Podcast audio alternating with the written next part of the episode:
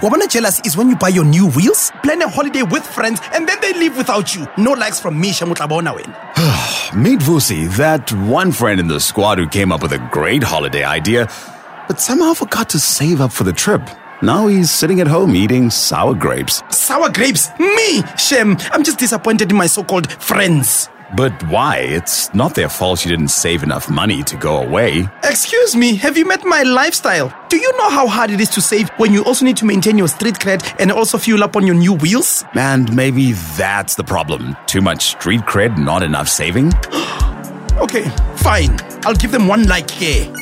Happy? Catch the Siyaya interview on The Morning Show, Thursdays, and learn all about how to save better.